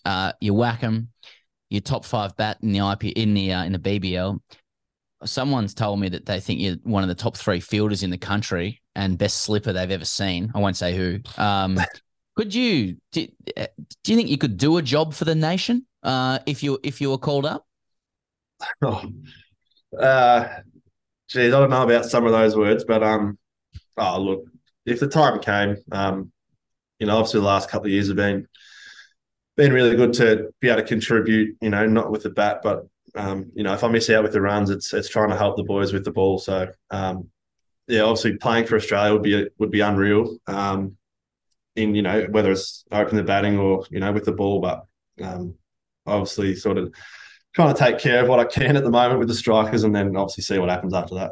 Just on that, like, do you have like what are your like immediate goals with the BBL? I'm not maybe just asking about you specifically because we're talking right now, but obviously like everyone wants to play for Australia, right? Like including me. I'm not actually playing anymore, but you know, I still feel like I could like do a job for somewhere. Like, is that the goal of, you know, a Big Bash season? Like, if you had a monster season, you can get yourself in the conversation. You know, someone call you a bit of a bolter or an outsider or a dark horse or whatever. Or is it? Do you have sort of more ambitions of like, well, if I have a really good season here, then maybe I get picked up in a different tournament. You know, one of the Abu Dhabi leagues, or you know, maybe South Africa, or what is that? Or are you more focused on the right here and now of like, okay, yeah, I got to win the game on New Year's Eve, and I want to win the tournament. Like, do you have a clear goal of what a Big Bash season can do for you? Yeah, it's a good question. I think there's a couple of ways I'm sort of thinking of it, especially like the way the tournament is now, is game after game. It's sort of focused on, you know, each game coming up. But I think coming off last year, off a pretty successful year with the bat, it was more about being consistent again this year and trying to build off that year. And I think obviously to play for Australia, it's probably, you know, it's either about timing, and I know there's a few gaps that might open up with the white ball side coming up. So I don't think one Big Bash series or comp will get you in that. It's more about, you know, building two or three seasons together and being consistent. So I think that was a big focus coming into this year, was trying to build off last year and, you know, go a few better this year and then sort of go from there and hopefully, get the name back in into the selectors' minds. And you also play red ball for Victoria as well, and you do a really good job there. Like, you're extremely versatile. As your career matures, do you feel like you're going to have to pick one or are you really focused on trying to be valuable across all, and like, can that actually work? Like, can that complement each other, or do you feel like if you really want to take another step, you're going to have to pick one and stick with it? Yeah, that's another really good question. I think at the moment, especially the last couple of years, I've sort of just been focusing on, you know, whatever game or whatever the format is just trying to adapt as well as I can and contribute with, you know, whatever it is. So, but yeah, it definitely crosses your mind that, you know, you have a couple of good seasons in the T20 and, you know, you look at all the guys and some of your teammates like Linny and Rash, you know, they go around the world and play, you know, the fun style of cricket, they call it. So it definitely crosses your mind. And yeah, so at the moment I'm sort of arming and ahhing about, you know, what the future holds and whatnot. But yeah, I'm sure that'll all sort of figure itself out. Because you've been in the system, so to speak, for a while. Like you played Aussie 19s, right? That must have been 8 or 9 years ago or something. Who was in your alumni for the Aussie 19s in that World Cup? Yeah, we had a few big Billy Stanlake, Benny McDermott. Who else? We got Jakey Doran. Mm-hmm. Trying to think. You know, guys like Alex Gregory, Cameron Valenti. Yeah, okay. Yeah, so there's a few. There's probably about half the guys that are still around now. Yeah, It's pretty good. It's pretty good that many have pushed on, because a lot of the guys you see under 19s, like obviously to make it that level, you've got to be an amazing talent to make it. But then you look at some of the names of old scorecards, and it's like maybe one or two might push on to play Shield cricket or even Big Bash cricket, I suppose, these days. But to have like sort of half that team still knocking about in the system, it's obviously a pretty good squad. Yeah, that's the thing. Obviously, Billy Stanlake and Benny McDermott have, you know, played for the Aussies, and yeah, it goes to show that, you know, it's not that far away. You know, if you keep sticking at it and see what happens. Mm. I know you got to get to training, Matt. So one last question from me, and a very important question: like, how shit has the decks been for the BBL? Well, look, playing here at Adelaide Oval is bloody unbelievable. Like, it's probably the best ground to bat at. But yeah, we get to wickets out at West Sydney there at the showgrounds. That's pretty grim out there, let alone, you know, trying to make runs on that wicket. Yeah, they have been, I suppose, with all the rain we've had around, and a lot of the squares and wicket tails are looking pretty dodgy at the moment. But yeah, hopefully come Jan in the new year, we'll see some better wickets. It's obviously been a remarkable achievement, though, for you to get yourself into the top 5 run scorers playing on such shit decks. So congratulations on that. Thank you. It's been a bit of a struggle, but see what we can do. I hope you're not referring to this interview. Matt, thanks so much for joining us. I'll let you get to training, mate. All the best for the rest of the season and everything beyond. Thanks, fellas. Thanks for having me. Thank you very much to Matt Short. The IPL auction, Pez. This is the one that the fans really want to know about. So let's talk about Cam Green going for $3.15 million to the Mumbai Indians. That's $2.1 million USD. Jai Richardson was also picked up by Mumbai for $180K. But Cam Green. I'm sure Jai Richardson, who's got heaps of great T20 performances behind him, especially this playing the IPL before. Yeah. He's the best player at the best team in the BBL. Cam Green, though, 2 games against India. Whack, 3.15. Job done. These 2 metres. No, I mean, Delhi wanted him as well. Delhi wanted him. $3 million. We'll talk to Punter about that at the corner. Mm-hmm. I mean, what can you say? It's the full package. I think Mumbai, like this is a lifetime buy. This is a fucking asset. This is years. You know, this is 8 years, 10 years. He probably won't even play that many games. But yeah, that's what they're saying, right? He might be necessarily a starter. I mean, must be nice. You know, possessions 9/10 of the law. Well, I don't know. I've heard someone say that. I don't really understand. Yeah, it's a football thing. Yeah, that's right. I've seen plenty of football teams win without a lot of possession. Mourinho teams. And that's the same as the IPL. Now, it is interesting, Pez, with Cam Green, because he's obviously got an enormous year coming up. He'll be touring India for the Australian Test side. Then he'll go to the IPL. Then he'll go to the Ashes. But there'll hopefully be a World Test Championship in there as well. And then there's a 50-over World Cup, which I'll just mostly be sniffing about in for a squad. That's sniffing in. And then, of course, another summer. So it's an enormous workload. And I just felt like he had to get himself into this auction because there was always going to be interest after what he did in 2 games in India. It honestly is remarkable that we are as big advocates for Cam Green as anyone else. 2 metres, bats, bowls, catches, it's fucking buckets, it's everything. Like, this guy's a mercurial talent. Not a mercurial talent, he's just an enormous talent in more ways than one. But But it's just, this is purely, it just feels like this is purely off two scores in India where he was opening the batting, one of the easier times, two-score runs apparently in short-form cricket. And it was just slogging and it came off. It was good execution. Let's be right about that. But there is absolutely no other sort of evidence about him batting in the middle order, especially or taking important overs for it's investment. I mean, really, investment. Like, but then you figure like a guy this good can figure it out. But it's just like that amount of money is. Yeah. But the package is unbelievable, and that's before we get to what he can do in cricket. But also Red Bull sponsorships, that's got to play a part. Speaking a couple of people behind the scenes there, like a bit of ITK stuff, is it? Yeah, ITK stuff.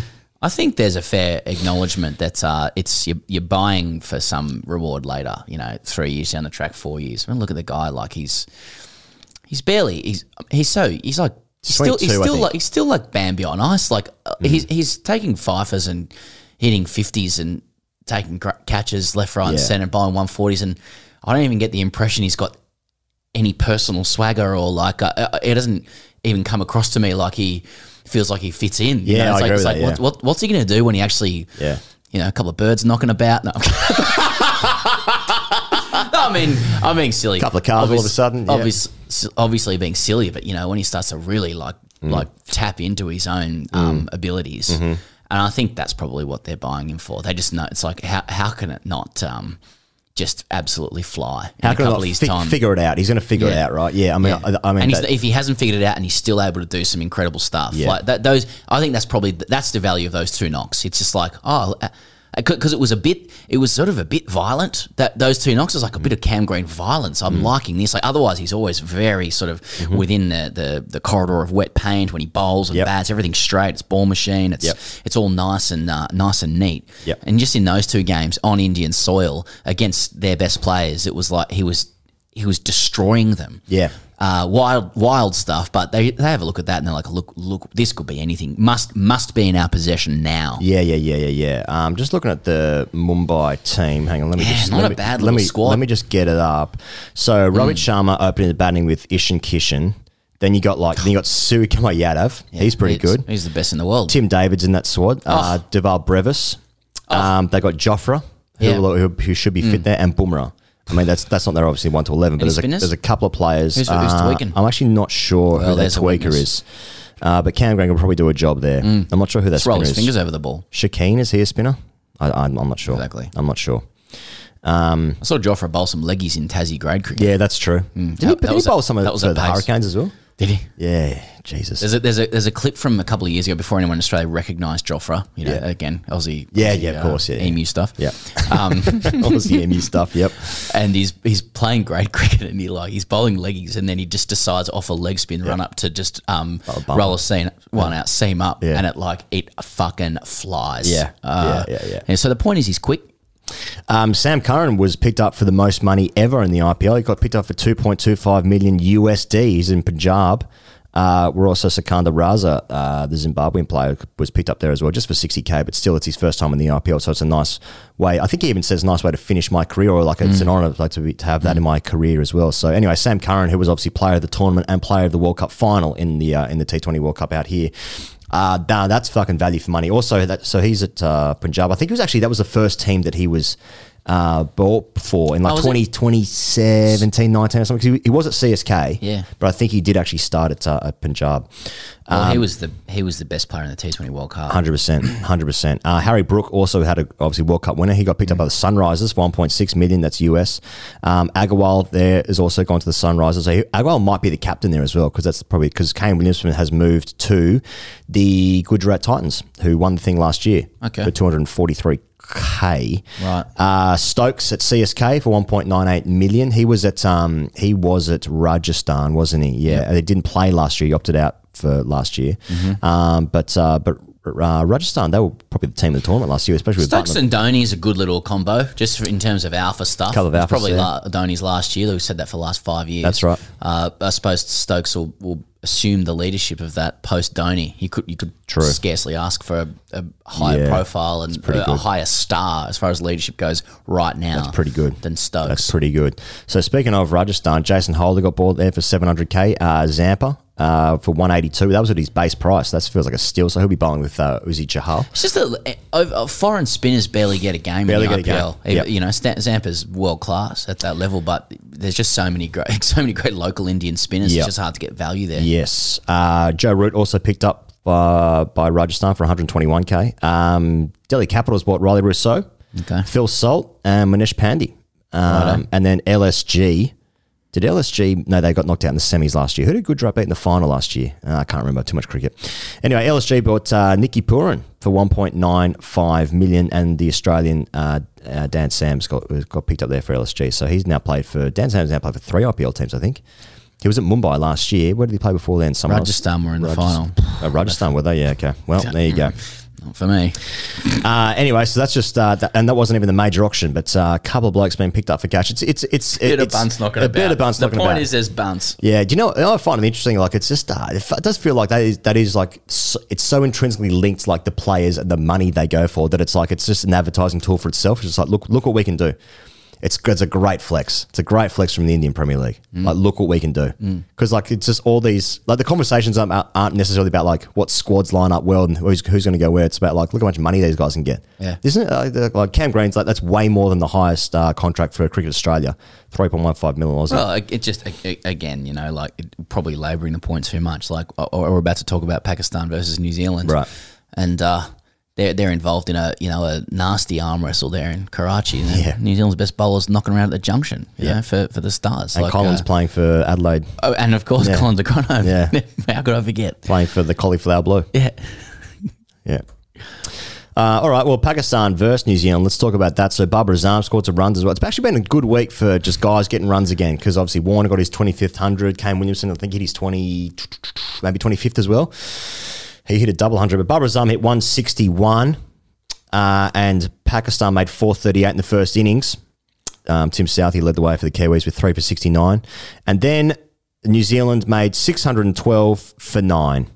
And Kane hit 200 red, Devon Conway 92, Tom Latham 113. So the top three made 113, 92 and 200. That was pretty good. Ish Sodhi hit 65 down the order. And then Abra Ahmed took 5 for 205 off 67.5. So bit of a slog, over there in Karachi. And the second innings, that was the end of day 4, I think. And then Pakistan find themselves 77 for 2. So that's going into day 5, and that is. Well, that's going to be a draw. Well, that's going to be a draw. And let's save this format. No, yeah. Kane Williamson restrained celebration upon bringing up his 100 and his double. Just worth noting. What for? Alex. Well, you know, just trying to pick up on some fucking periphery here. Okay. Alex Carey's was a restrained celebration as well. Yeah. This was nice to see. But Kane brought up his double. He went to shake his teammate's hand first and then wave the bat. I don't know. I like it. You know, you want to see him go wild. You want him to fucking run out into the crowd and get crowd surfed. Yeah, I want to see him like lift his shirt up and have like a message underneath on a T-shirt that he'd prepared before the game, and then get yellow carded. That's what I want. About God, something about God. Yeah. Or maybe like just run to the stump like a Tim Cahill style thing and just do some boxing, something like that. We've seen Stoinis and Chris Gale do the thing where they put the helmet on top of the bottom of the bat and then lift the bat up like that, like it's a scarecrow. Yeah, that's right. Just ensure no crows come and peck them while they're celebrating. Famous crow situation in Karachi. That's right. Crows knocking about here. Yeah. It's actually you can ward off spider cam. That's how they keep touring teams in Australia. Yeah. Well, we're talking about this off air as well. A couple of easy things that cricket could do to bring the crowds back. Like, I don't see Stump's cartwheel anymore. Got the raw dog who might make his debut. Yep. What's the point of having a raw dog if you can't get a cartwheeling stump? They've changed the stump so that they just don't actually move out of the groove. Yeah. So that's incorrect. They need to change that. Yep. Just try. You can't present these problems without solutions. Yeah, no, of course. You know, Jack wrote in via Patreon, and he was talking about the Big Bash, He said, hey, boys, I can't sleep. I'm thinking about Big Bash. What new gimmicks could CA introduce to try prolong the inevitable IPL takeover? I hope when there is a takeover, they sort of do it like WWE taking over WCW. That'd be funny. Anyways, here are some gimmicks I've been thinking about.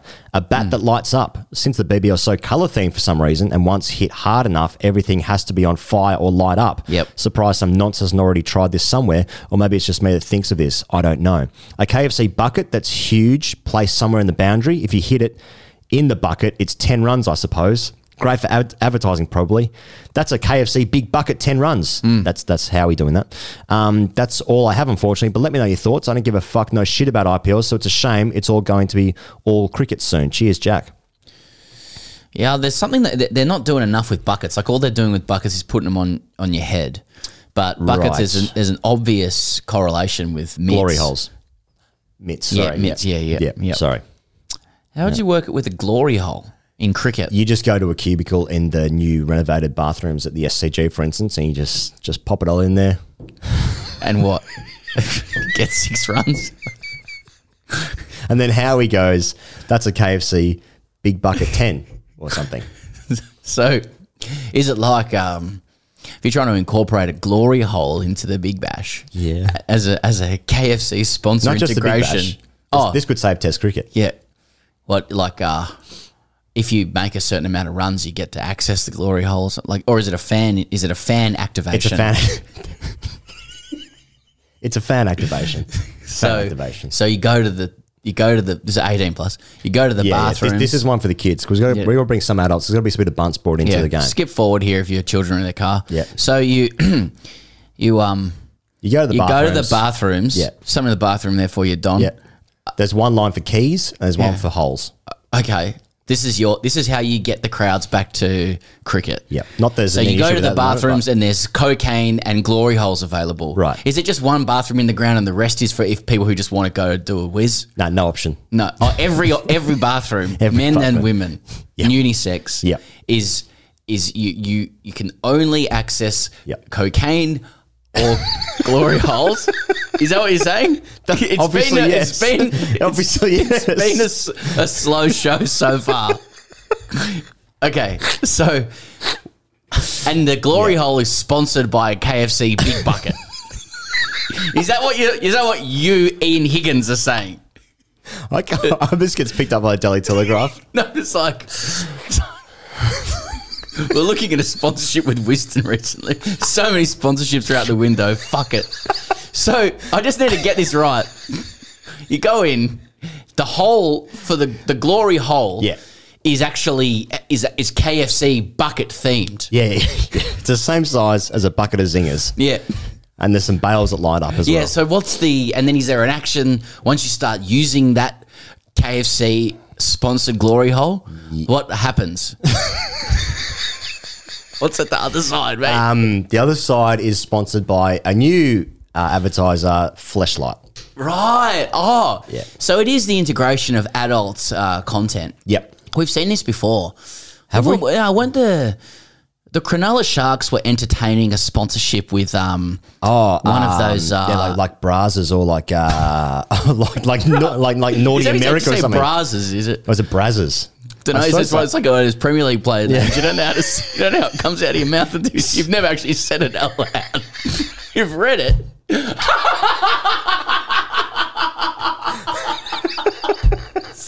So hang on. The big is it Emre Chan or Khan? Yeah. Khan. Yeah, that's right. Gakpo, is that how you say it? Okay, well, that's interesting. Yeah. That's blue sky thinking. Yeah. There's nothing wrong in brainstorming. Yeah. Anyway, that's Pakistan and New Zealand. Okay, #ICGC is brought to you by, let's talk about Manscaped first. Bez, you were saying one of the highlights of the year on Twitter just recently about Andrew Tate. Absolutely fucking dominated by Greta Thunberg. Right, yeah. Her just saying like small dick energy. And like, it was an email address or something. Yeah. Yeah. I'm just going to go with the theme there of like just small dick energy, and like one way you can improve that with is with the optical inch. Yeah. And you can use Manscaped. Use the code TGC for 20% off at manscaped.com. It always feels good. Like you scape and your penis looks bigger. You just look, you look good. And you like how you look in the mirror better than you did before. Yeah. It's pretty, I mean, it's basic. It's a basic sell, but it speaks to some deep-seated like biological needs and urges. Sure. And Manscaped can actually assist you with that, and you can get 20% off plus free shipping on those biological urges. Yeah, using the code TGC. Yeah, pretty sure you get 20% off like anyway, but you know, we're still pushing that out there. I mean, I've got some copy here, but we've read it. It's just sexual female host stocking stuffer copy. Yeah, and we've already had Christmas. Yeah, but as it says, you know, trust me, ladies, Santa's cookies aren't the only thing you're going to want to get your hands on. Have him join the other 7 million. I think it was bracket 6 million. Yeah. Other sexy lumberjacks who use Manscaped. They added 1 million people there really quickly at Manscaped. Well, they might have been one of those ones where it was 6.9, but they sort of, they want to say 7 because, you know. Well, I mean, people will be really gutted to hear that our contract with Manscaped is up. This is our last read. I'll try and renegotiate in the next 24 hours, so we'll find out next week if they still want to have us. Yeah, okay. But well, we've given a really good red hot go this time. Yeah. Any last things you'd like to say about Manscaped just to get them over the line for the next one? Your cock looks bigger if you buy it. Hashtag RCDC is brought to you by Ponting Wines. Pontingwines.com.au. Use the code GETAFEW. Use the code GETAFEW at pontingwines.com.au. Should we just talk about one of the all-time great TGC experiences we've had on this journey, Pez, by having Ricky Ponting of Ponting Wines on stage with us drinking Ponting Wines. We've got 3 minutes to do this, by the way. Yeah. Okay. So, yeah. What can you say? Ricky Ponting is probably the largest figure in cricket in the world at the moment. If you consider on-field achievements, he's probably the best commentator knocking around, at least in Australia, and he's so good at coaching that he's unaffordable to both Australia and India. Yeah, must be nice. It's a pretty good package, and for some reason he did our show, and he did not disappoint. That was about 50 minutes. I mean, if others want to write in and say their experience of it, I just got the feeling it was pretty enjoyed by people who were in there. It was absolutely heaving. It was fucking unbelievable. 350 people standing up in the corner hotel, 100-seated. It was amazing. Unbelievable scene. So thank you very much, Ricky, for joining us on stage. It's pontingwines.com.au. For your festive season, use the code GETAFEW. All right, hashtag RCDC. Do you want to read hashtag RCDC? Yes, from Mitch. Hi, TGC. He's talking about Ponting Wines. Yeah. Oh, do you want to do that? We'll go to the next one. Sorry. Jason writes in, I used to play city and suburban cricket with Kerry the Skull O'Keefe for the Sydney University veterans in the late 80s and early 90s, and I'm sure he won't mind me telling you this story. The SU vets had a metronomic ability to score between 110 and 120 of their allotted 35 overs, whether they were none for 80 off 12 or 8 for 30 off 28. Average season win-loss was 50-50, most of the W's coming when the Skull was in our midst. God only knows why he played with us. Anyway, one week he was batting at 5 or 6 and we were cruising at 2 or 3 for about 100 off 20 and looking good to break 150 for the first time in 3 to 4 seasons. The sheds were calm. I was scoring along with our current New South Wales Chief Justice, who is a far better lawyer than he is a wicketkeeper. Awesome. And we were sharing our most embarrassing on-field moments as a bonding exercise, inverted commas. After the predictable tales of shelling sitters in front of prospective romantic conquests, vomiting on the pop increase after working late, inverted commas, the night before, or handing the cap to the umpire, always an oppo player, never an official umpire in sight in those days, only to realise he was the bloke whose misso you'd put the hard word on at the pub the night before, it came round to Kerry. Right. His most embarrassing on-field moment, inverted commas again, he declared, was during the fourth 1971-2 unofficial test at the SCG. In his words, is the quote, I was seeing them like a football. I'd cruised to 20-odd and was facing Bishan Bedi. He tossed one up and I clipped it off the pads right out of the screws to the fence. But as I was strolling down the pitch to do a bit of gardening and see what Bish thought of my Chapelesque on-drive, I heard a noise behind me and it dawned on me that Gary Sobers, fielding at short leg, had not only stopped it with his right hand, but lobbed it back to the keeper who ran me out by about 3 yards. At this point, a wicket fell at St Paul's Oval and he was next in, and off he went, leaving all of us champed in stunned silence, 25 years before anyone knew what it meant to be champed. Here he was, pouring out his heart about his embarrassment at an incident that most of us would have, and many probably still do, masturbated to for the rest of our lives. What a legend. Cheers, fellas. Jason. Well, it's just, I suppose this story has just hit all the right notes. It's about Carrier Keep. It's called In the Skull. Just to, convey some sort of, convivial relationship between the two. It's Bish and Betty. It's Chappell. It's Gary Sobers. I mean, he's ticked a lot of boxes in sort of 1970, 1980. It's sort of done all the jobs there. Bit of Sydney Uni stuff, bit of law stuff, bit of talking to the misso, bit of talking up women stuff. This isn't really a question about anything, is it? It's just about like, here's the thing that happened in cricket for me. Yeah, and it was a good thing, and I want it said to many other people. I went to a cricket camp when I was like 13 or 14 that Kerry O'Keefe was coaching at. Yeah. And the two things I remember are, one, he could bowl fucking excellently. Right. And I'm guessing he would have been in his 50s or something at the time, but he was rolling out flippers and shit like that. And then, yeah, he was telling stories, and it was the first time I'd heard the laugh, and it was incredible. Unbelievable. For 13, see you later, get out of here. I just want to say, Kerry O'Keefe, for combination of preparation, analysis, and humour, unrivaled in Australia. Personally, and he's got such extremity to his work that people in Australia are going to be like, "Oh, no, I don't quite like that's challenging me too much," or whatever. Yeah, but I think he's up there, and I think if the rights did change, which doesn't appear they will. He would be part of any commentary super team for me. I think he's fucking excellent. Thank you very much to Matt Shaw. Thank you very much to Alex Malcolm for coming in. Thank you much to you for listening to TGC throughout 2022. We'll be back next week for the first one of 2023 after the New Year's Test match. # Ask TGC Fridays on Patreon, and all the dailies at patreon.com/crackcricket. If that's your sort of thing, see you later.